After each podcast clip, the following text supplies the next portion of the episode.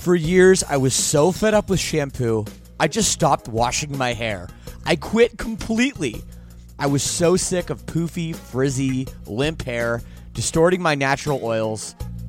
Until a few months ago, I found Modern Mammals and it changed everything. And by the way, right now you can visit modernmammals.com and use code LSS for 10% off. So check that out.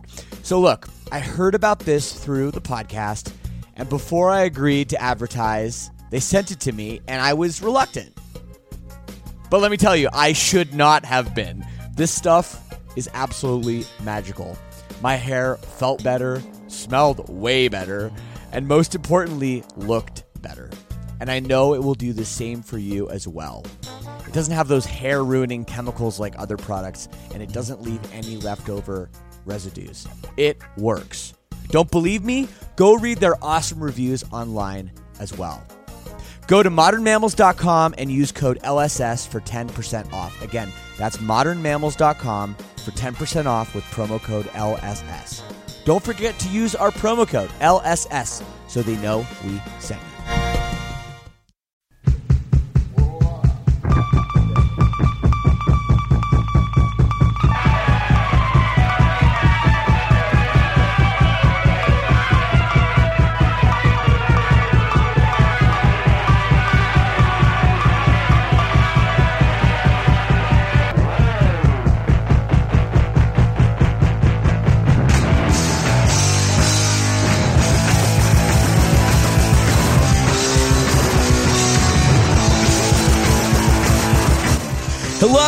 Everyone.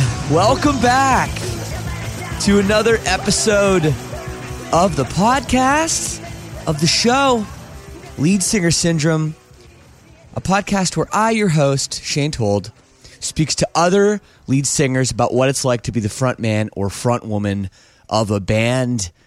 We got a very, very special episode this week. It's a live podcast. Fearless Records flew me out to Los Angeles, California to speak with three of my very good friends. We all got together.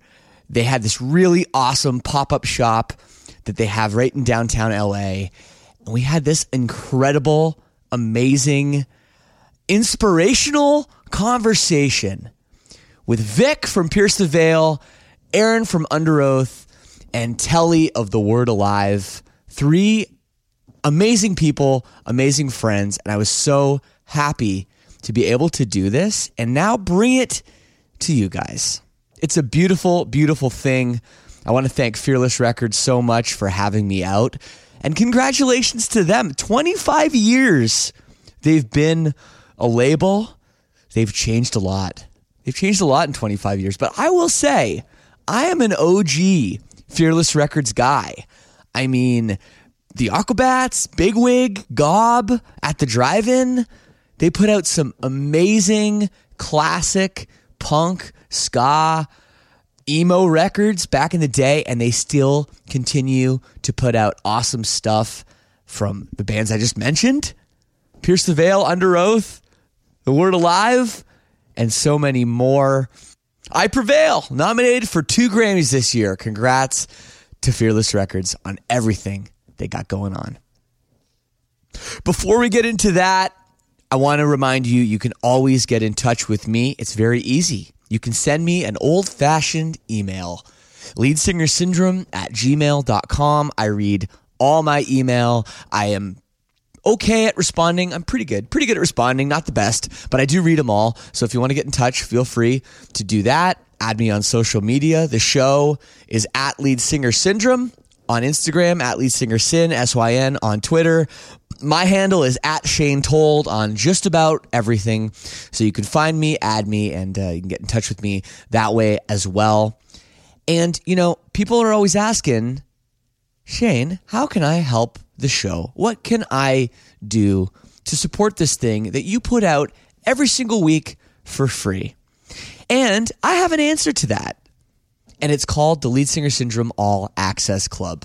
I started this thing three years ago, this club, and it's been so awesome. I've met so many friends through it, And basically, it's what keeps the lights on around here. For as little as $6 a month, you can sign up. You get access to incredible bonus episodes, merchandise shipped right to your door, access to me. I do question and answer sessions every few months. All this other stuff that I do, I upload. And of course, access to an incredible community of other fans of the show. We do meetups all over the world. And I'm telling you, you're going to make a lot of friends. So check it out. The link is leadsingersyndrome.com slash all access. Again, that's as little as $6 a month that gets you in, and it really does help support this show being free. leadsingersyndrome.com slash all access. I'll tell you, it's been a very strange week being here in Los Angeles, just a few miles away from where Kobe Bryant was killed in that horrible, horrible helicopter crash along with his daughter. It has just been so painful. And being around here, you know, going past the Staples Center and just seeing everyone from in Los Angeles, even people not from Los Angeles, just being so sad. And man, I you guys know if you listen to this, I'm a huge sports fan, a huge basketball fan, and Kobe Bryant has been so inspirational for so many people. I uh, I don't know. I don't always talk about stuff like this on the podcast, but for some reason I feel compelled to mention it and talk about him and what an incredible, incredible person he was and what he meant to so many people in Los Angeles and um, and around the world a lot of people don't know. He spoke four languages. He grew up in Italy. He was an ambassador for the global game of basketball. And being Canadian and what basketball has meant to the city of Toronto, especially over the last year, it really is a sad, sad day. And uh, rest in power, Kobe. You will be missed dearly, but never forgotten. Anyway, let's jump in to my conversation with Vic Fuentes of Pierce the Veil Aaron Gillespie of Underoath, and Telle Smith of The Word Alive.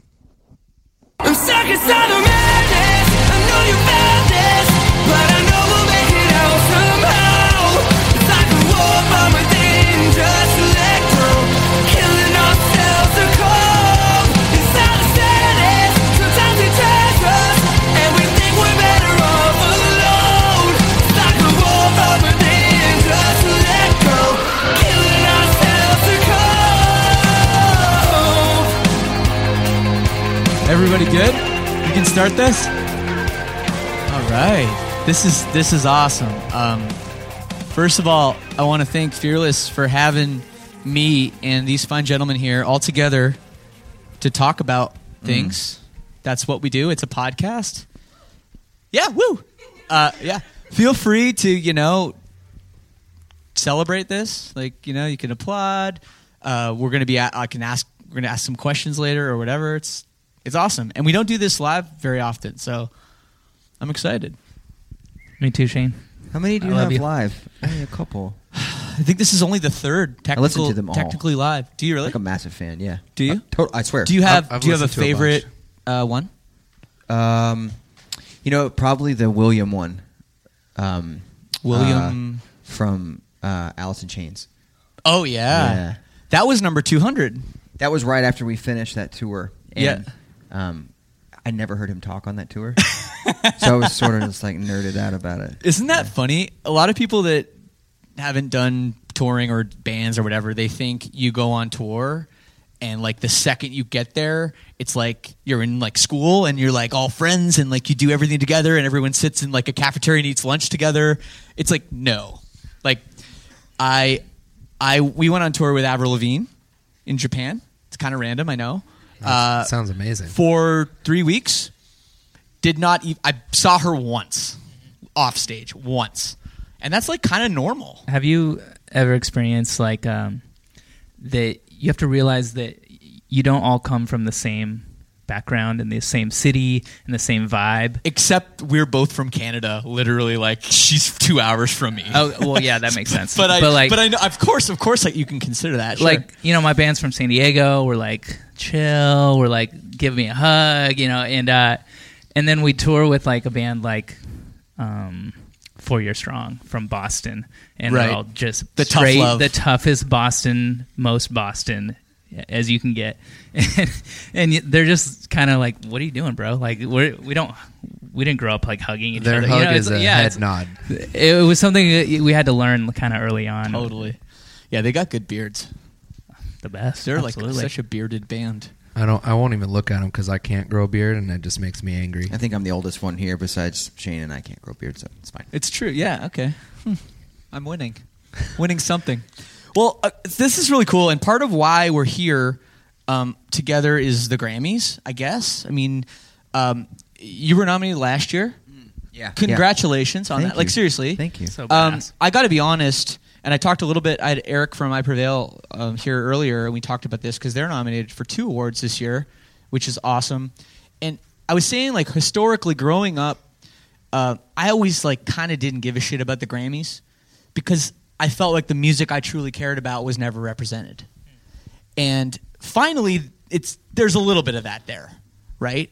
Um, what's your take on the, the Grammys and, and like historically, and how do you guys feel about that? Uh, you're looking at me. I mean, I'm just. I, I feel like if I looked at Telle, it'd be really I awkward. know, I- Ordering right food at beside the me. table. just all stare right at me. no, uh, I think that um, I think it's pretty amazing when a band that comes from our scene, our genre, gets recognized on such a crazy level. Uh, it kind of always Yeah. blows my mind, and I, Yeah. I've seen like a, the genre kind of just grow from when I was a kid to you know seeing hundred people playing for you know AFI and stuff like that, up to now where bands on Fearless can get nominated for Grammys, and that's insane to me. So uh, Yeah. I think it's uh, I think it's amazing. I'm always like rooting for for the our friends, you know, to do stuff like that. Absolutely. Um, I mean, the Grammy metal Performance category, which is the one that our friends are typically nominated in, has a very funny history. I don't know if you guys remember. I think it was like '89 or '88 or something. The first one, the award went. Metallica played at the Grammys, right? It says, oh my God, first metal band ever playing at the Grammys, Yeah. and then they lost to Jethro Tull. a, you know, That was you know, a- with the flute, and that's like and a famous one. it's so, and then I think that the next three years they gave Metallica the award just to say sorry, you know. Um, uh, so yeah, it's it's it's, but it's so bad. Like when you look back at the the nominations in that category, so much of the time it's irrelevant bands. Sometimes it's live records. Like I think a few years ago, Black Sabbath got nominated for The Wizard, which originally came out in 1970. Mm-hmm. You know, in like 2000 and like seven or something. Like that, a live version of that Was is like nominated. a reissue or something? Yeah. Weird. Like I didn't know that was what? allowed. Well, What? I think that what I've seen is it feels like they're trying to like catch up on what they missed from awarding some of these great records and bands. That makes sense. And it's like we are living in this moment where to us it might seem insignificant to what's happening in music today. Right. But we all might not be doing what we're doing without it. And I think it's kind of them trying to catch up. Obviously, Yeah. having Underoath, having I Prevail, having bands represented that are newer, I think that's the first stage of it kind of balancing out. If if I'm, you know, Well, I think I think I. Prevail be, is kind of the best example of that because this is their second album. It's their breakthrough album. I mean, to be honest, Define the Great Line probably should have got a Grammy nomination too. absolutely. This is like kind of they're probably saying sorry about that and giving it to So should we- Erase Me, you know? I guess we can just re-release it and then get a Grammy nom. Do it live. so. Live. That's how it works. So- yeah. Can We'll you learn add all me those on to a bonus track just so I could get a Grammy? Yes, yes. But yes. but All right, Aaron, you, when you when you were nominated last year, you know, finally, um, well, you know, I mean, it's they've been a band a long fucking time. Shit. sitting here, call me old. Well, we're all old here. Even Telle's old. I am How older are than? I look. Yeah. How old are you? If any of you can guess how old I am, I won't really give you anything, but I'll you be got fucking glasses on. I don't know. How, That's intentional. I, the older I get, the more I'm like, uh, how can I become more mysterious? And it's just wear sunglasses. are you sunglasses. thirty yet? Are you? Oh 30? yeah, yeah. You do have quite the look. 31. It's- Keep going. Wow, rude. I'm just kidding. I'm 33. No, that's good. I That's the most insignificant age. Have you ever met someone that says I'm 33 years old? I'm 36. It's the same, bro. it, it's like th- I hear 31, 35, all these. I've never met someone who was 33 years old until I s- looked at myself in the mirror when I turned had my birthday. No one on earth is. no one has ever been 33 ex- until I was. Okay. what did you? A- what did you ask me? well, I was gonna. A- okay, I was gonna ask you. We finally got. You know, you got nominated, and it's a lot of recognition. Um, did it? How did that feel? I mean, I mean, did it change anything? Did it? Did think- it? I mean, your parents were probably stoked. I mean, that's like. I th- I think it's weird because on one hand, you the band that I'm in and the, the way that we grew up, um, it was always like be humble, be humble, be humble. You know, you've known us for how long? You know what I mean? And Yeah. no one ever, we don't ever act like anything's happening, and that's something that we've like self wired into ourselves. You know, to be cool, like be thankful and be kind, and put your head down and do your fucking job. Um, but this one was you couldn't shake it. We were stoked. you know what I mean? Like because if you Yeah. if you look at yourself in the mirror and you go, I'm gonna be like, doesn't matter. It's just an award. It's the fucking Grammys, man. Yeah. Do you know what I mean? Like Yeah. it's a big deal. And I think that you're doing yourself and your public a disservice if you say it doesn't matter. Like it doesn't matter. Bullshit. It matters. It's a big deal. Yeah. We were super stoked. But I think for me the hardest thing was kind of knocking down that attitude of like oh, it doesn't mean anything. Like we're humble, you know, and which is almost anti what we were trying to be. I think for us, we sat down and we're like, this is really special, you know. Someone, Yeah. and it was the first record we had made in almost a decade, Right. You know, so to be honored for that and to be able to go back around and still have juice in the tank is it means a lot. So Uh, who who beat you guys? high on fire, Okay. but they've been nom- they had been nominated like for 20 years or something. Wow, like really? 15 years. Wow. Yeah. I and I was if when we lost, I, I was like, oh, this is great. We, but I was sitting behind Jerry Cantrell, and Jenny was sitting next to Randy. So I don't know if you heard it, but sh- he he goes, well, that's our ninth one we've lost. Oh wow. wow.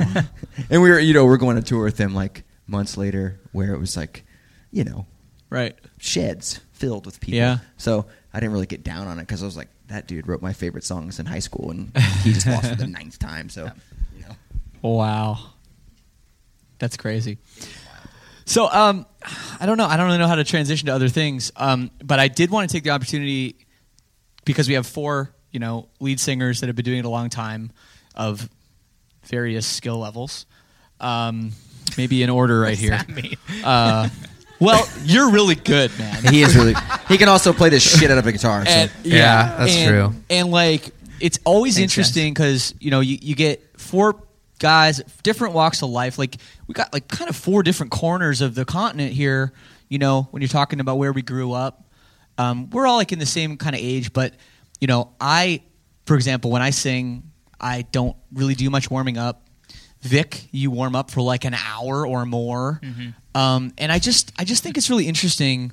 Um, just that take, you know, how we all do the same thing and do it differently. But I want to ask each one of you what the hardest part of being a singer is, and that can you can take it any way you want. Like when it, what's the first thing that comes to mind when you think of that? Uh, I think the first thing that comes to mind is the constant anxiety and fear of losing my voice on tour.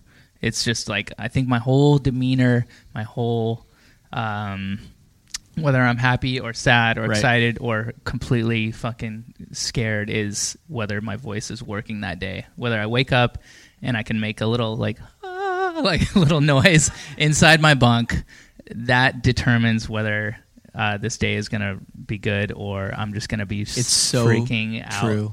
Because like I mean, uh, as our band started growing, you know, and you started playing bigger venues, and you, there was just this pressure to perform a good show every night, and uh, and when you wake up and you're sick or something is just not working right, you're worn out. Um, you just to not be able to do the one thing you're supposed to do is like really scary for me. So that I think is my biggest like fear, uh, hardest thing for me on tour. I don't know about you guys, but It's the anxiety of of it for me too. Yeah. it's like, and I'm I'm in your club, like we're the, the, the no warm up club. Very know? little. It- Yeah, but, but for me, for me, warming up is more like kind of what Vic talked about. It's like the test. Yeah. Of like of like okay, we where all have am a I sound at remake today. We all have a sound remake. Yeah, what's your guys' yeah, sound? what, mine is uh, oh, is that yours? no way, that's your sound. Yeah. is that really it? Actually, Yeah, if that works, you know, you have, you have your falsetto. Shane, what is what is your Shane? I don't know. I, I kind of just do like a ya, like a ya, ya, ya, ya, ya, ya, ya, Okay. and then I go up until it starts to crack, and then I figure out on a guitar what note that is, and then I go fuck. Okay, okay. So you That's check the whole elaborate, scale. Fuck, it's a G sharp. That's a w- way That's more. That's Telle. elaborate. oh, really? Give us your sound. Okay. Your sound. Mi- mine uh, is kind of like a, a roller coaster. It's like ooh, Okay. and it, so I just I'm like, all right, I'm not gonna suck that bad tonight, and Nice. that's kind of like my thing. And then I used to warm up a lot, like you know Vic, for an extended period of time, and I'm like, I have to do this, and then. What I found for myself was that was adding to the anxiety because if I 100%. felt I felt like if I didn't hit this note in warm ups, I'm like, the show's going to be horrible. When in reality, 90% of the time, I've had shows where I didn't have a voice until like one minute before I went on stage. And then I maybe sang the best of the And whole what- year. and what so I'm is like, that? Ah, Is it doesn't that- matter? Is that adrenaline that that comes I- over you? Because that's happened to think me too before. Where It's I've mental. I think Right. it is adrenaline, but like I'm the same way, which is it really works for him. But if I like put headphones in, Spencer does this every night. Mm-hmm. You know, like turn the shower on in the dressing room. And mm-hmm. for me, I find that like if I think I'm totally screwed if I think about it, so I just focus on everything else but that. Mm-hmm. Mm. You know what I mean? Like I'll do the test in the morning, but by the time I get to the show, it's like it either is or it isn't. And you know what? Most people don't really care if it doesn't.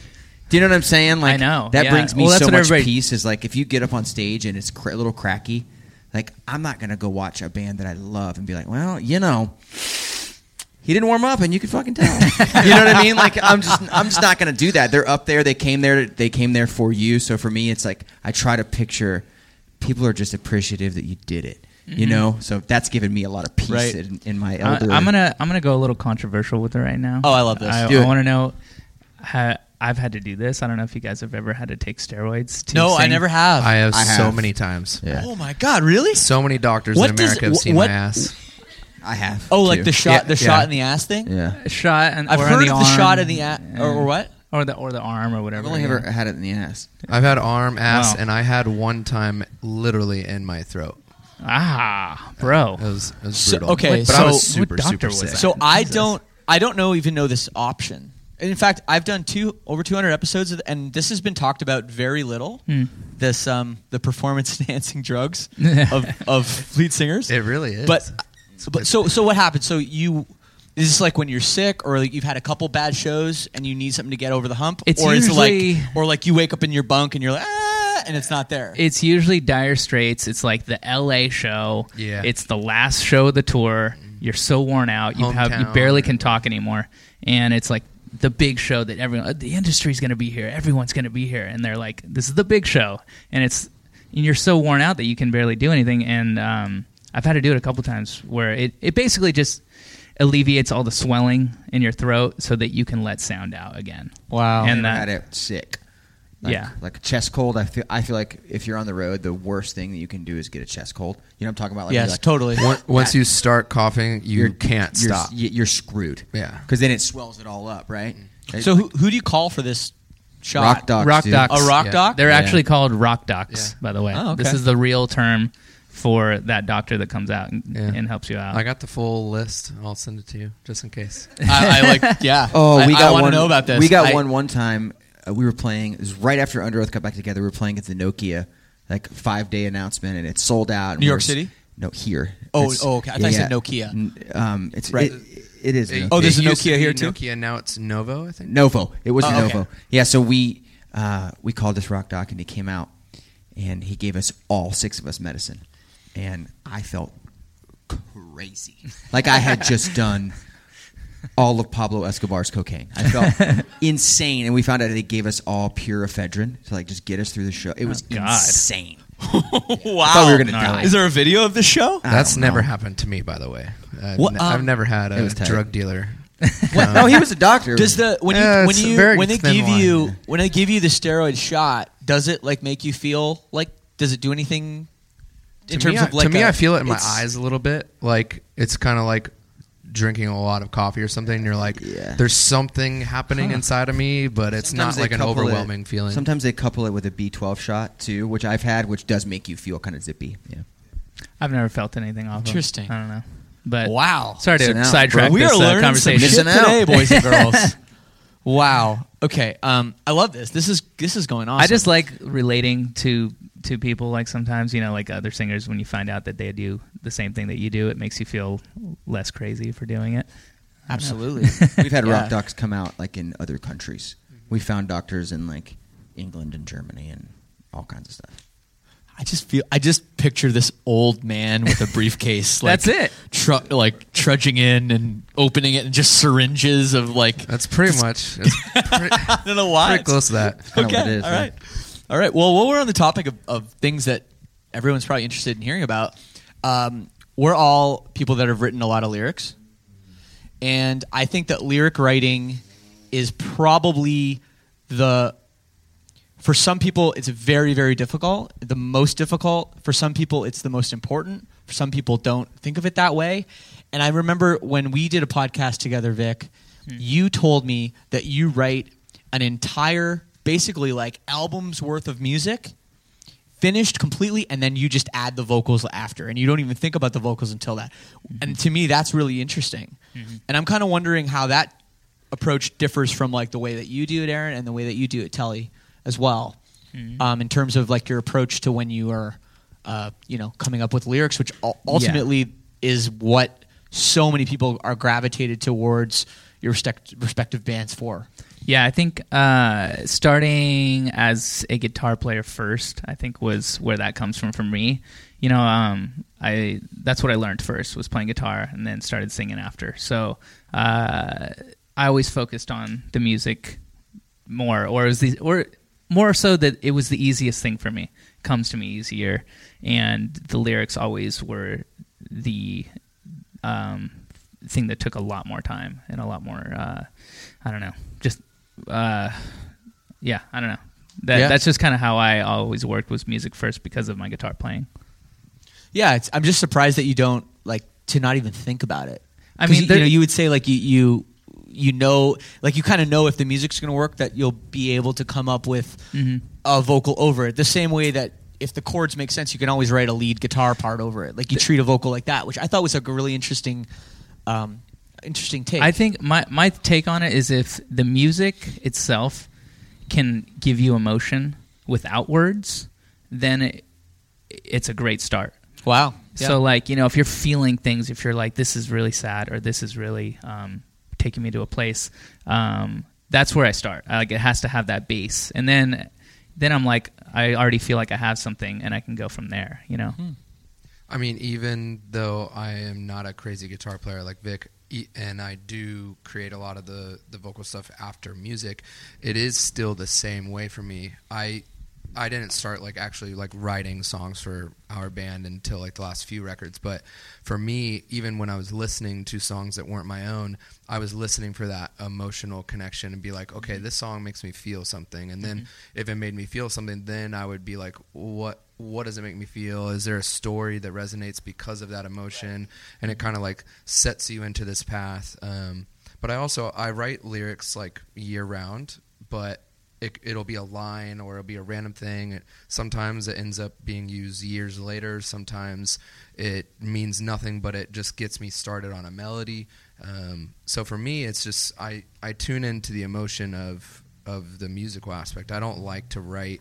Uh, I would never write a song melody first because I want to accent what the music's doing rather than just build. I, I I don't know. It just doesn't work for me trying it like, hey, this melody sounds really cool. I mean, Linkin Park is a great example of you don't need to even shift notes at times to have a powerful thing, but it's because of everything Totally. else that happens. So, Yeah. in theory, anything can be catchy. You know, Right. It, it, that that's irrelevant. So I try to focus on the melody way later. Right. Mm. Well, it's I interesting you bring up that that that you know that feeling. Like, has anybody here listened to a song and there's like this one part of a song, even when you hear it over and over again, there's one part of the song and you just feel like like you get like the chills, kind of. Does everyone ha- has everyone had that happen, or some people? I have like I could want to make it my life's mission to figure out what what that is, because it's God. What is that? Is that is that a, a note? Is that a lyric? No, I, I know is it, exactly is it what you're saying. setup to it? Uh, what makes that phenomenon happen? Because that's that is I think that is why music is so powerful because of that one thing that you feel. Like there's this one, for example, um, I'm sure a lot of you guys have heard of Frank Turner. There's this one fucking song called "I Am Disappeared." And the second verse starts, and this kick drum starts, and he hits this one note, and every time my whole body just like tingles at this one moment in the song. Doesn't matter how many times I've heard the song, and I to this day I don't know like scientifically why that happens, but there's got to be a reason. I don't know. I, I remember exactly uh, the time when um, I was dating my high school girlfriend and her brother. Uh, you know, I had my high school band, and he was listening to our music, and he was like, uh, gave me goosebumps, and I was like, and I, th- I always remember that because like whenever you get that feeling, it's uh, it's special, and that's that's when you know you have something Right. And lately, it's I've been laughing whenever I hear something like that. I feel like is really like I got something really good. Like when the part hits, I just I start laughing because I'm like, this is. I'm like, hell yes, this is gonna be great. Yeah. I'm like like, uh, I think I'm laughing because I can't wait till to see what it does like later, you know, live and on the record and stuff. Totally. I have a theory. I think it's. Um, I don't think it's science. I think it's. I mean, obviously, you could probably talk about like sound waves or whatever, but hmm. I think it's honesty. That's what I really think. I think when an hmm. artist, whether it's music or we're talking about lyrics now, but hmm. when anything happens and it makes you feel something, I think it's because that person that made that, it's like they intended for something to be completely them.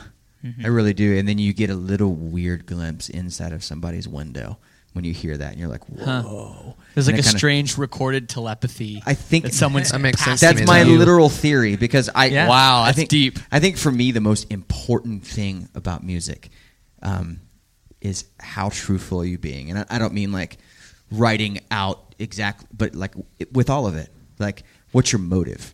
You know, Mm-hmm. that's the biggest thing for me is like when you when I sit down to make music, I always try with my whole gut not to have a motive. That motive should be like this is where I am. Bleh, here it is. You know what I mean? I think Yeah. that we live in a world where a, a lot is contrived. You know, a lot of stuff is contrived. So I really think that when you don't contrive something, when it's unequivocally you, I think that's when it really is Oh, 100 percent. the best. I agree. You know what I mean? Absolutely. And I'm also going to be switching to your rock doctors now because whatever mm. is creating this. dude. I I, I agree. like. with- I, I think that I haven't seen one in a while. when you're saying that, I was just like, I know you all maybe have heard a song on the radio where like you just feel like they spent no time making that song, and it's just like it's not there. You know, like that that emotion and that truth that you're talking about. I can I can call it. I feel like I can call it out. Like I'm just like, this is them in the studio, and they just went with what they Right. had, and it and didn't kind of like bring it there and bring it to a real place. Um, and I get that feeling sometimes, um, but Yeah. that's just that just made me think about that. I was listening to uh, a Dax Shepard podcast this morning. podcast. Me too. This morning on the treadmill, and um, he had a singer on that I'll leave unnamed, but he was a country singer. And in Nashville, with country music, it's like a song farm. You know, there's songwriters run that town, so people pick songs. And he's like, "Yeah, man, you, you know, they always say you better pick a hit that you like because you're going to have to sing it." And I'm like, "Huh." Like, is Can you it a- imagine if that's the way it worked for our bands? you, you know what I mean? Like that's. Yeah. But you're right. Like even even you can hear the these songs on the radio, and you're like, I'm gonna call bullshit on that right now. Even though it's catchy, it's perfectly made. Like I'm never gonna feel anything from it. So for me, I think that it's got to be that window, that cut open heart window. You know. Mm-hmm. Yeah, absolutely. I love it. I love the talk. Um, so I don't want to put you guys on the spot, but because this is a live live atmosphere and we're all having fun here, I think. Uh, I always love to talk about. Everyone loves to hear tour stories, and um, you know, thinking about us all knowing each other for so long, like talking about over ten years, and we've all been on tour. I, I've toured with all three bands. I don't know if you've toured with each other, um, but I just love hearing about the memories that people have when it's like you remember something happened and you can't believe that it actually happened, but it happened because you you were there and it happened.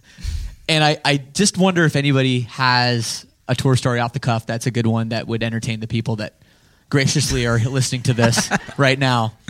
Oh God. Uh, I know it's kind of the worst question, but it's also the best question.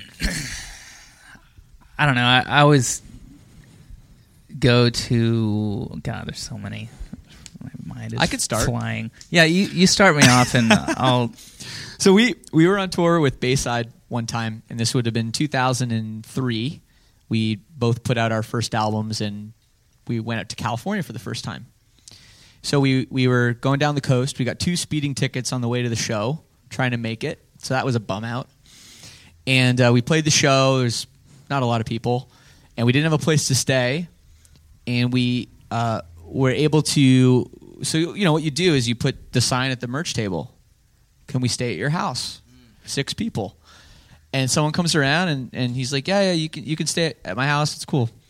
So uh, we're like, all right. So we follow this guy, and they always say it's 20 minutes away, but it's like it's all, always more like like an hour. So we get to this house, and the guy says, "Hey, can you can you guys park the uh, the, the just don't park in front of the house? Can you park like down the street a bit?" I'm like, all right. So we park. We get in the house, and it's a nice house and he's like, "Yeah, help yourself to all the food in the fridge, whatever you want, whatever you know." And the guy's like, "Hey, I got this trick." Like, trick? Okay, what, what's the trick? He's like, "Oh, oh, it's, it's really cool." So the guy pulls down his pants, and his friend pours lighter fluid on his genitals, and he lights his balls on fire oh. right in front of us, without unprovoked. We didn't ask for this trick. So, and the funny part was like, was he had a lot of trouble putting the fire out his friend was hitting him on the dick with oh, Wow. yeah, I with like a tea towel from this house. So a lot of us were, you know, pretty weirded out at that point. Couple people were like, "Yeah, I'm sleeping in the fucking van." And what what happened next was kind of interesting. Is I started looking around the house, and there was like family photos, and I realized it wasn't his house. He was his fam- his parents were house sitting for this house. It was his neighbor. Oh God. So we were in the house, and um, we're like, well, "What's like, what's going on?" And he's like, "Oh no, it's okay. Like, when are they? Like, are they coming back? Like." And he's like, "Oh yeah, they're gonna come back like tomorrow morning, eight a.m. You guys have to be out by then." we're like, "What the fuck?" yeah, and that guy's in a band now called uh, Heart in Hand. If anyone's Okay. ever heard, yeah, of Did you them. guys bounce? The guy Uh, with his did you balls s- on fire? Yeah, that you guy's in a- stay the that guy's a night? singer in a band now. I want to have him on the podcast. I would have left. You Did you, should. did you stay? Uh, I stayed. Yeah, it was really bad. Well, I, the van was full. There's only so many people can sleep in the van, so there was like three people in there. I was like, shit, and I, I, it was so weird. I slept in like this, like girl's bedroom. It was fucking weird. yeah, it was not cool. we we stayed at a house one time and we get there and she's like this this girl let us stay at her place and same thing merch table and um, I forget where it was it would it would have been like 03 as I'm, well I'm assuming all these stories happened when we were driving ourselves. yes yes yes yes Okay. yeah Yeah, yeah, yeah. once you get Before in a bus, tour buses. nothing cool happens anymore. No. Yeah. so we we get to this house and she's like I only have one bathroom. I'm so sorry. And we were all disgusting. And she's like you guys can just take turns. I'm like fine. So Spencer comes and gets me. He goes get the fuck in here. I'm like I'm not coming in the bathroom with you. Like what do you he's like get in here. And I swear to God this is true. I open the shower curtain and there's a skunk. Just there it is. There's a skunk in the tub. in in the tub. Well, it's like a stand up shower stall. And, Oh, okay. And and so I Tim is always the person in our band that I'm like, go fucking talk to them. You know what I mean? Like, so he goes and he he goes and and tells this girl, did did, did you know there was a skunk in your shower? and she's all, yeah, that was my that was my pet skunk. Can you, you can just pick him What? up and move him? Whoa. So we're like, Wait, it was it was it was alive. it was yes. oh, I thought it was a dead skunk. Okay, Yes. a live skunk. It was a, pet live skunk. It was That's a, not a thing. It was a live skunk, and she's like, "Yeah, just pick him up and move him." I'm like, "Wait, what?" Like Spencer's naked with a towel around him over here, and I'm like, "Dude, this is shot." So we and we literally got dressed and left. yeah, I don't blame I you. couldn't pick up. I couldn't pick up the skunk. Another one, really quick.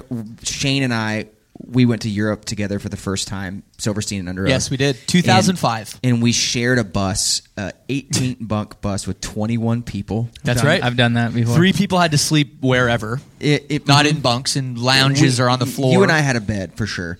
yeah, we did. But I remember that someone, um, They're made for like ski trips. y- yeah, yeah, yeah. Our tour manager had eaten the bus driver. His name was Tricky. and he Yeah. hated us. He hated us, all of us. Um, I'll never forget the first day we were playing Cardiff, Wales, and I'm watching you guys play, and I'm just like sitting watching guys drinking a beer, and I hear some English guy talk, and I look, and it's and it's a guy drinking a beer, and I don't do a double take, and I'm like, that's our fucking driver. Why is he drinking a beer? Oh, yeah. watching our show. But he You had a- should be asleep, dude. He had a piece of pizza in the fridge. just towards the end of the tour, and it had like these little squids on it. I don't know how you say squid plural. I think it's Like- just squid, like calamari, but Okay. like the tentacly part, mm-hmm. and like all these pieces of fish and shit. And our tour manager thought it, there was no food anywhere. We all got sick on the tour. It was a disaster. But he ate this pizza pizza, and he woke up middle of the night sick. And you guys were we were all sleeping, but he threw up in the sink of the bus, and little squid pieces clogged the sink. And all night you could hear it sloshing onto the floor out of the bus sink. And I woke up that night and I walked and stepped on that squid piece. and I got in my bed, and two days later I found a piece of dried squid in my bed. in your toes. Yeah. still? Oh, wow. Yeah, God. Damn, it's a good one.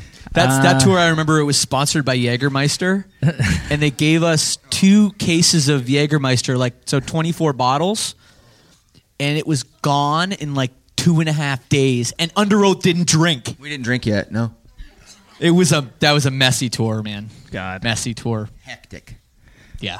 Um, one time, uh, we used to drive an RV. That was our what we had. Um, It was my- pretty cushy. It was like for a- amazing. like Yeah. we we were almost embarrassed because we're like.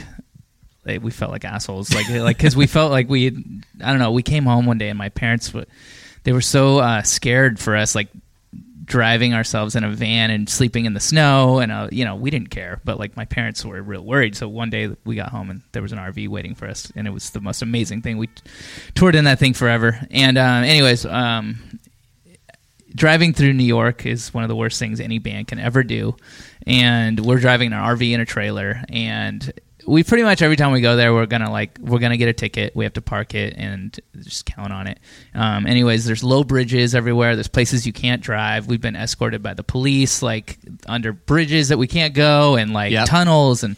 Uh, and this one time we were, it was a great show. Uh, we're all going out to a party afterwards, uh, and I'm following Dance Gavin Dance in their trailer and, and van. and uh, we're going under this bridge, and it's just like a regular, you know, East Coast bridge, unmarked, nothing. I just nail the top of our RV, and I Oh, knock no. I knock off the entire air conditioning system on top, and um, it just falls into the street, and it it like it's like sparks flying. Like my buddies and it's like sitting on the couch, and literally the entire roof just like rips open, and uh, and that it, it just went from such a great night to the worst night of my life. So uh, that was awful. Wow. We had the same thing happen to us uh, one of our first times in a bandwagon. Yeah. And a sign fell off in New York City of the clearance change from like a taller to shorter.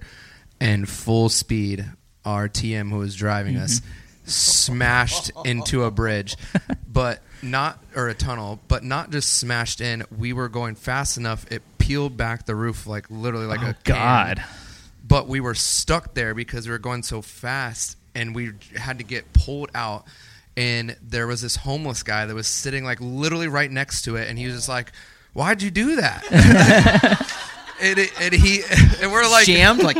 oh we were jammed well, And, when you uh, hit that though, you must have all flown. Like you're. You, Oh no, we were free. I thought we there was some sort of volcanic eruption in New York or something. I'm like, uh, it was insane. Luckily, none of us were in like the top bunks. We were all just Oh, like sitting man. down, like watching TV. And then it's just Jeez. literally like, oh, well, there's the sky, and it, this is not supposed to be here. Here's this tunnel. And then there's this homeless man just walks to the front, and he's just like knocking on the bandwagon. He's just like, "Why'd you do that?" As if we like wanted to. when when we when I did when I did that to our RV, um, it also proceeded to rain like the next three days, and we had a hole in the roof. oh So- yeah. You, yeah. You were just touring with the, oh, the hole in the We- roof. for a few days before we could get it fixed, and there was a hole, and uh, so we had like this trash can that was just catching rain, and um, yeah, that was crazy. So Incredible. glamorous. yeah, Yeah. Um, Oh, do you guys know what bandwagons are? Okay, you I'd guys rather kinda do. walk. If, if for anybody that doesn't know, there's like the there's these levels of right before a bus. There's a bandwagon, and they're basically like UPS trucks that they put like bunks in. Oh, yeah. And- rough. It's a it's a box truck with no suspension I think whatsoever. a van is better. And they I'm literally serious. just Yeah. put like four walls, like a like a pod, basically, Yeah. and then they oh. put bunks in it. Like It's that's almost that's a what it is. bus, and you can drive them too. Like Yeah. you can. They're they're you don't have to have a licensed license. in, in Indiana. we fucked one And- of those things up. oh yeah. Well, in, they're they're licensed in Indiana, and I guess Indiana doesn't have any laws, so they're allowed. Like Makes literally anyone total in this sense. room with a regular driver's license can drive this huge truck with a huge trailer on the back. It's like it doesn't make any sense. I- I don't but did know. you know that Silverstein? We were the first band ever to be in a bandwagon. I didn't know that. We were. Did not. Did We- you guys wreck it? We no. It- Uh, well, it was so. What happened? We used to be with this company uh, out of Indiana that that the Jeremy, the guy that runs Bandwagon, he used to own. They were called Northern Gold.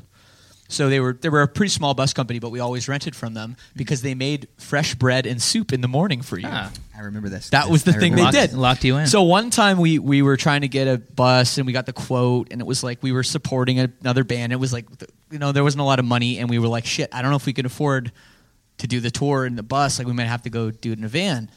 And they were like, actually, we've got this have a other option. option. And I, if I looked at my computer right now, I could probably find the email from Paul, like to Shane, Shane at silversteinmusic.com, subject line, weird bus. and I have pictures of the, of the bandwagon. And we, we were like, I don't know, fuck it, let's do it. And we, and we did. So dangerous. It's so, Yeah. It's uh, that thing is rough, dude. They weren't black back then either. They were like tan colored. I'd, r would literally think a van is better. I think a van is We- safer and better. It Yeah. Maybe, maybe. I don't know. Well, because ninety percent of the time, the person driving it should absolutely not be driving That's it. true. and No. that's the most dangerous part. we've always it. gotten a driver. We've never driven it ourselves. But I don't trust a single person in my band to drive one of those fucking things. We've we've always hired people, but it's always someone they're like, yeah, they know how to drive this thing, and you're just like, there's no credentials, there's no, pa- you just have to take someone's word for My it. My other They band, are. they almost rented one, and we drove it. I never would. I wouldn't touch that thing. But we we got no deposit back. We had to pay thousands of dollars at the end trying to park it. We ran into a tree, like you know the whole thing. And I, you know, I just it's not safe. Yeah, I mean they're not great. So uh, I want to I want to open the floor to uh, anyone that might have a question for uh, any of us up here. Um, does anyone have a question? You can raise your hand. Anyone, anyone. You can ask anything. No, but no questions. Everyone's. We got one right here. What's your name? Icebreaker. What's your name? Come, come, come here. I just they won't hear the mic. So what's your name? It's Jay. Hi Jay. What's your question? Any tips? eh, I guess it's not a question. Or do you have any tips for a new frontman of a pop punk band? Tips for a pop punk band singer. I feel like you Um, can do really anything. Yeah, I'd I'd say uh, you gotta what what's the thing? You gotta eat the pizza first. You eat the you eat the pizza. Um, What then what? that mean? Right? Work- That- that's work- important. A lot of jumping, A lot of jumping. work, uh, do leg day. He's got the backwards hat. That's a good step. yeah. Yeah, I I think that's that's ma- most of the way. You can dress like you don't care at all times. Long shorts, cargos, Yeah. long socks. Lanyard around the neck is always a plus too. At least. Never take it off. No, no tour laminate around your, even if you're not on tour, make sure you got the laminate on. Yeah, mic stand on the stand. Stand. Yeah, that's the way to go. Super like baby face or the biggest beard ever. no in between. Yep. Wax if you have to. Can you wax your face? Sorry. yeah, you, you could wax Is this anything. giving is this giving you what you want? Perfect. Great. Any other questions? Anybody? Maybe we'll take it more seriously. What's up, man? What's your name? Come come up here if you don't mind. He's got an Aaron Gillespie shirt on. Mm. There you go. Who made those? That's wow, you got some Uh, very name's short hair. Uh, my question's uh, what's the process for choosing a set list for a for a tour? Ooh, that's a good question. I I will say that it gets a lot harder the more you're longer your band. I think it gets easier because you got more songs to choose from. Oh, it's. I feel it's way What? harder. well, fucking What? guitar It's way harder. stuff. Well- it's way harder. I feel like it's way harder. Explain this because I've never Yeah, heard this I- I- before. this is a pot take. For me, it's like, you know, like uh, it, it gets easier for me because I just feel like you have more to choose from. Is that not right? I More don't opportunity to piss But how long someone off for not playing going a song they want. Well, because sometimes you know when you're when you're like just starting, you're trying to fill your set. You're just trying to fill 45 minutes, and you you barely have that in a, in your album. Right. Uh, you're doing covers, you know, and uh, and I think as time goes on, you're just like it gets. I mean, it gets harder to choose what you want to play, but at least you don't have that problem anymore. I guess when don't you're in know. Pierce Vale and every song's a hit, it's super easy to uh, this guy. to pick your set. I, don't know, I I always wish that we were like um like Pearl Jam where they uh, the set list is different every single night. Right. I do wish that. I, wish that I we, wish that we that could was- have the ability to do that, but we're a different band that likes to do everything like um, uh, very theatrical and get everything. You know, we, we like to plan everything and put on the, a big show for everybody. You know, Right. like the confetti's going to hit right here. You know, and like everybody's got to have and the light show has to sync. You know, It's got to hit have the lights programmed. we the like live for that. You know, we love that. Right. And uh, but you know, at the same time, there was actually a time when we wrote two set lists just so that they could be a little different each night. And but uh, but I've always wanted that kind of vibe where you can be like write it right before Yeah. you go on stage and just play. We play did it for a while. Want. We when we did uh, our 10 year anniversary, we we we did four nights where we played all four albums in a row. So we were br- we were brushed up on everything. Sounds like a nightmare. And then the next, yeah, it, it sucks. I have so- anxiety. My mind would be mush. That would But be we- so I have to. Google Well, my own lyrics learn- all the time. So yeah, I can't well, we imagine learned that. them all, and then and then the next like month or whatever, we just were like f- we did like request sets and shit. It's my But- least favorite but- thing in a band to do. Oh yeah, Yeah, I hate it. huh? With Underoath, What- like back to the writing thing, we don't do the whole like every song happens differently. I- With my solo stuff, every song it's like it might start with a context, like an idea, and then you just, or you might take a guitar that's tuned to like drop A and write a song, and then you write the next song and it's an E standard. So our thing is just so it takes us a week Yeah. to like just figure out how to play the songs and then like the the last tour we went on we had 20 some odd guitars on tour it's just like that is just i can't Yeah. i can't Guitar tech just wants to murder you. stress stress i hate that part So yeah, to answer your question, it's uh, it's it's hard. write all your songs in the same tuning Yeah. um, don't be creative just be Green Day. just be green day That's kick right. everyone in your band out so there's a bass player guitar player and a drummer um, and it'll be great good luck Any more questions? Anyone? Yeah, I knew the floodgates were about to open. What's up? Yeah, uh, if you can come up here if you don't mind, just so. Actually, you want to take my mic? I'm going to go to the bathroom real quick. I'll, I'll hear whatever you have to ask, and I probably oh won't that's answer. so nice of you I, here, you can take my Yeah, seat. take a actually, seat. sit up. Sit There up we there. I warmed it up. What's your name? Oh, my name's Emmanuel. Uh, Emmanuel. Emmanuel. Yeah, Emmanuel. Emmanuel, yeah. Emmanuel. Oh, got it. Got it. So I just want to know, like, what was the one of the like memorable thing that memorable thing that happened during a show, like that you guys performed in? Uh, I got hit in the bo- uh, in the face with a bottle once. Ooh. Glass. Uh, it was a vitamin water bottle that was full Ow. on Warped Tour in Really? California. Yeah, you guys are more I want to say it was an accident, but I'm not so sure. Yeah, that was memorable. man. Had a, So- a huge black eye. uh, in 2000, it might have been in 2018. I, I saw a kid in a wheelchair get crowd surfed onto the stage in Vegas at the Hollywood Bowl. That's badass. Super, it was sick. I love He got all the way up. Sick. Like two dudes stopped playing, and like Spencer Nice. like stopped, and they like picked the whole. It was cool. God. Um. Let's go to Telle. Telle. Telle. Telle's in the can. Crazy things on stage. Um. God. I'm trying to. There's just been a billion things that have happened to us. Uh, okay, I got one. Um, so uh, I started using a wireless mic, and uh, just because I'm a guitar player, and Because you love nu metal. No, because I, actually I love Your uh, inner Fred Durst. I watched like a you know I think that Billie Joe from Green Day does it well you know Uh-huh. and I was like how do you be a front man and still be playing guitar? Because it's really hard. We can't get in people's faces because we're playing guitar the whole time. And uh, I found that you know he does that. He just grabs it runs around puts it back. Right. and it's like uh, so I started doing that and and um, so you know before each show we're backstage and we're getting ready to go on. And you know they bring me the microphone and i check my ears and you know you know give it a little check. And um and then they go out there and put it on the mic stand for me. And uh so we start the show big intro, you know, all this tension, and I go out there, and there's no microphone on the stand, and I'm like, where's the fucking mic? I'm like yelling at my crew. I like we have a um we have a talkback mic. It's a special mic that only our crew hears. So I like press the button and I'm like yelling. I'm like, where's the mic? There's no mic on the stand. You know, like we're, it's about to like start the show. I'm about to sing and Where was this? Do you remember where the show was? No, I have no idea. Okay. Um, freaking out, like everyone backstage running around looking for the microphone. I pull it. I, I reach to my back pocket and I pull out the microphone and just set it up. like a giant ass. oh my oh. god!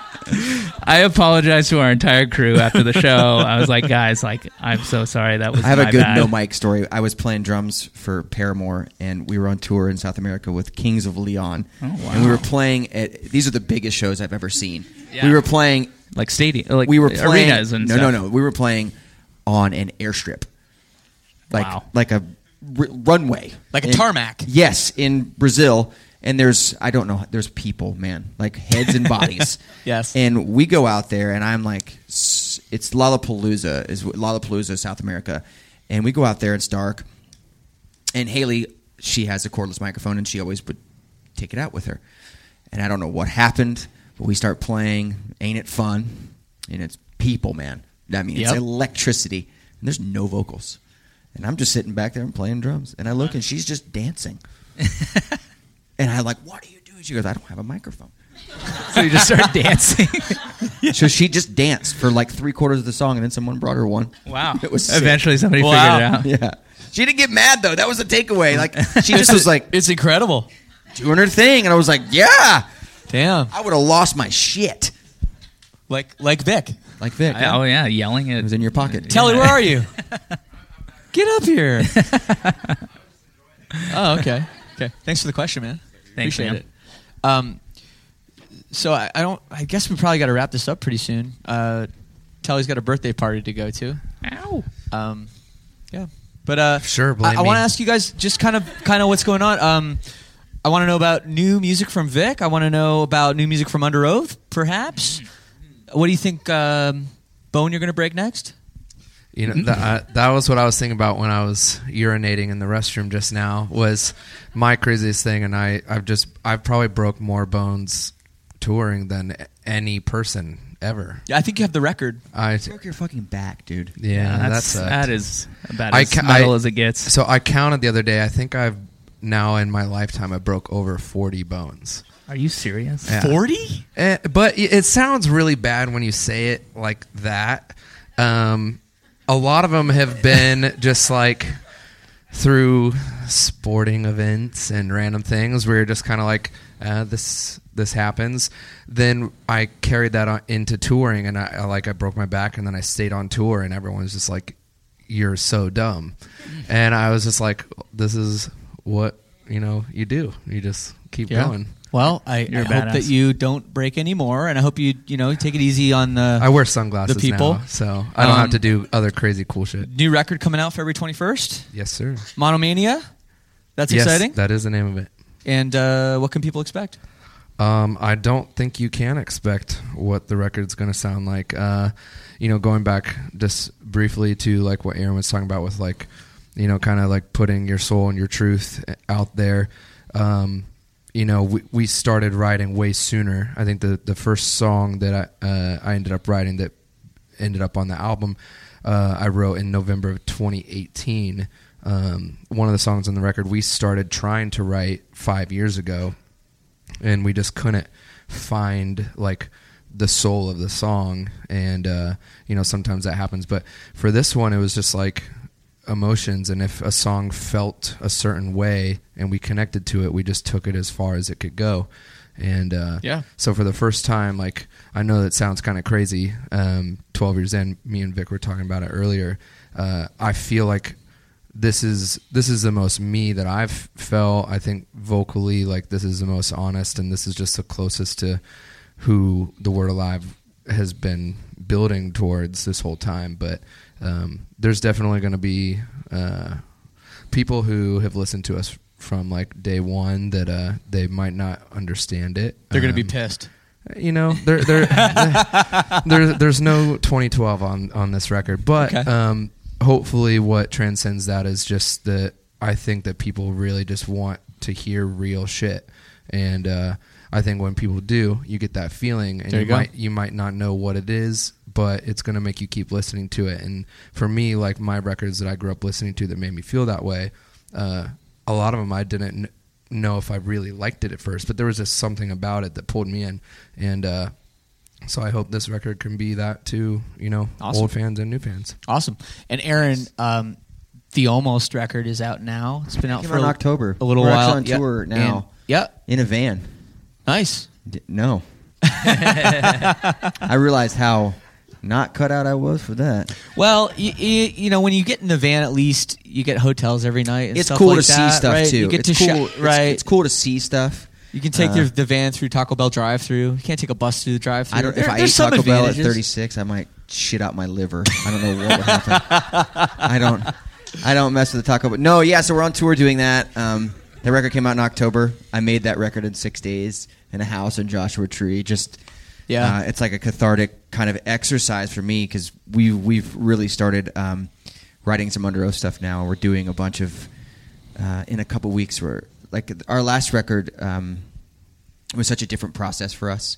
You know, we did this thing where we just said, we're not going to make the statement, is this Underoath enough?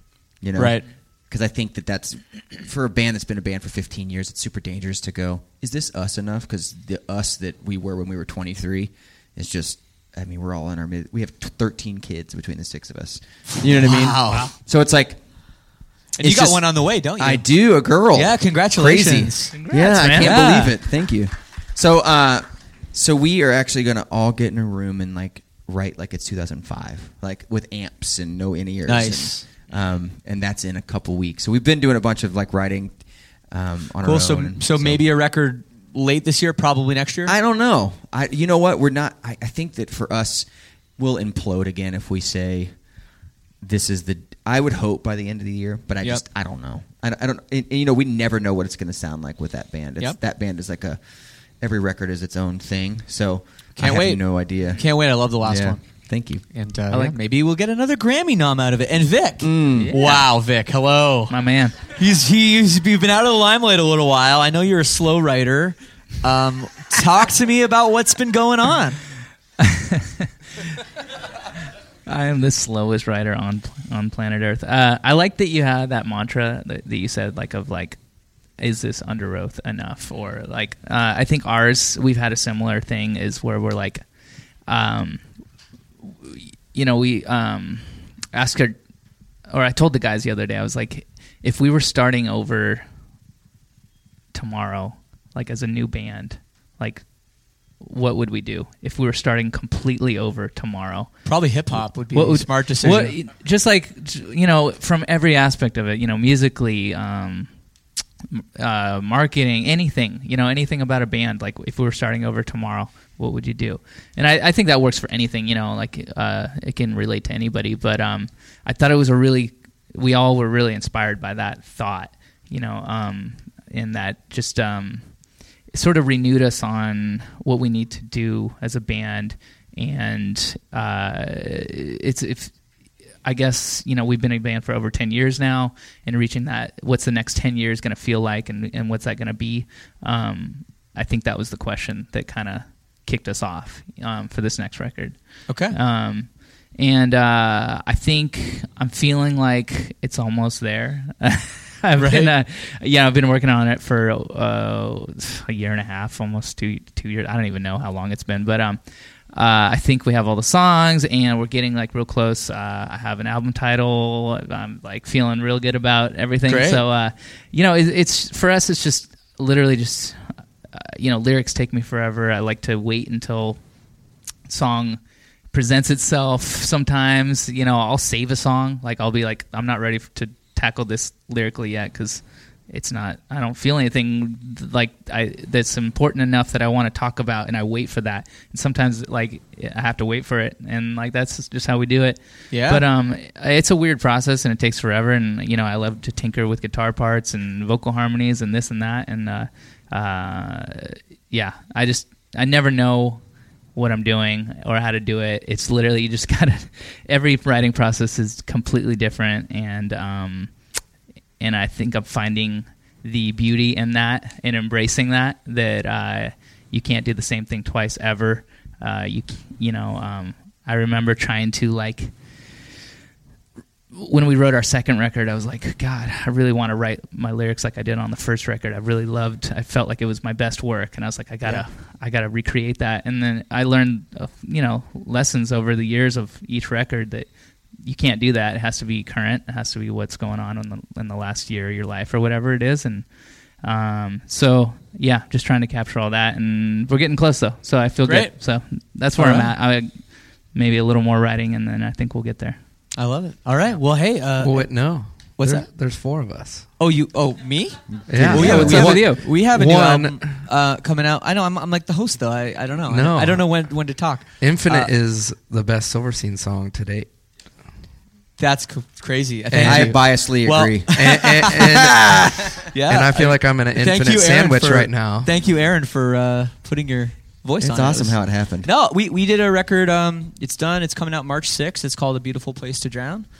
And uh, uh, coming out on UNFD, Unified Records. It is the most interesting Silverstein And, uh, music. Yeah, and uh, yeah, I think I think the record is a lot different for us. And um, th- I think, like Telle said, it's gonna freak out a few people, but maybe that's good. You know, It's always Um, good. This It is is- yeah, album it has to be good. It ha- this is LP number nine for us. So if we're not gonna, if if not now, then when? So uh, yeah, we're feeling good about it. So I March think uh, learning to embrace like feeling like scared, like oh, what's going to happen? Like that's kind of I feel like how you should. If you go into it feeling like yeah, we made what people want to hear, like that's not. yeah, I playing it safe the- is we maybe, always Spencer has this thing that he says that when Erase Me came out, people loved it and people hated it. There was nobody in the middle. Like, oh, it's Yeah. all right. It was Yeah. either like this band, I hate this band now, or this is their best work. Um, but it was completely honest for us. And he has this thing that he always says that I think is so smart. He's like, if everyone's just like, yeah, it's good, like you're in trouble then. People need to be polarized by it. I really I think that. Like they need to be like, oh my god, this is so good. Or I, like you said before, like my favorite records I didn't like when I first heard them. They Right. had to they had to grow. So I think that if you're not making that music, you're not being honest. I really believe that. I think if you're just giving, you know, we could go make a Define the Great Line Part Two. We all could do that, and maybe it would sell, and maybe it wouldn't. But it would be a lie to everybody. right. It would be a lie for us to go, oh, where's your old shit? Like, our old shit, we don't feel the same way, and we're 36 now. So if we give you our old shit again, we're literally lying to you and taking your money. You know? I love it. I literally completely agree. I love it. We agree. We all agree. all right. Well, thanks so much. Anything else to tell the people before we wrap this up? Uh, I want to thank uh, Fearless for um, supporting uh, my nonprofit, which is called Living the Dream Foundation. Um, some of the profits from this event are going to Living the Dream Foundation, which is um, I'm sure you guys have worked with them over the years. Yep. I I just joined on about a year ago, and basically uh, the you know our our statement is we make dreams come true for children and young adults who are suffering or battling life threatening illnesses. So um, the way I came to know them was by just playing festivals, and they would. Uh, this is what would happen. They would uh, bring up a family who was there at the festival, uh, a kid who was really going through it, going through something really life threatening and struggling. This was like their day to go out, feel energized, meet their favorite bands, meet their heroes, watch from stage, uh, just have the most VIP, awesome experience of their life. And um, uh, I loved it. I like loved meeting these people, and it was the most tangible, real charity that I'd ever seen. So um, now, uh, you know, years later, I'm a part of it now and helping run it, and uh, it is uh, it's been so rad. So um, th- so this event is helping keep Living the Dream Foundation going. Um, if you guys want to donate or check it out, uh, go to ltdfoundation.org. So. Perfect. All right. Thanks everybody for uh, being here. Thank you. Thanks Thank you, to guys. Fearless. 25 years, 25 more. I love it.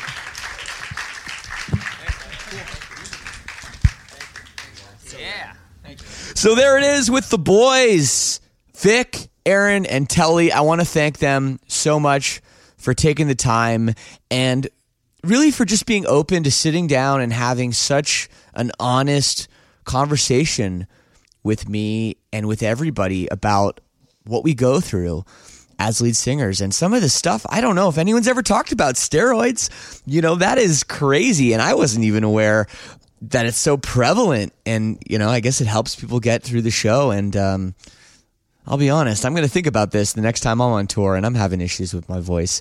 But very, very, very cool stuff. And I want to thank them so much. I want to thank Heather and everyone at Fearless Records for setting this up. And I had a great time.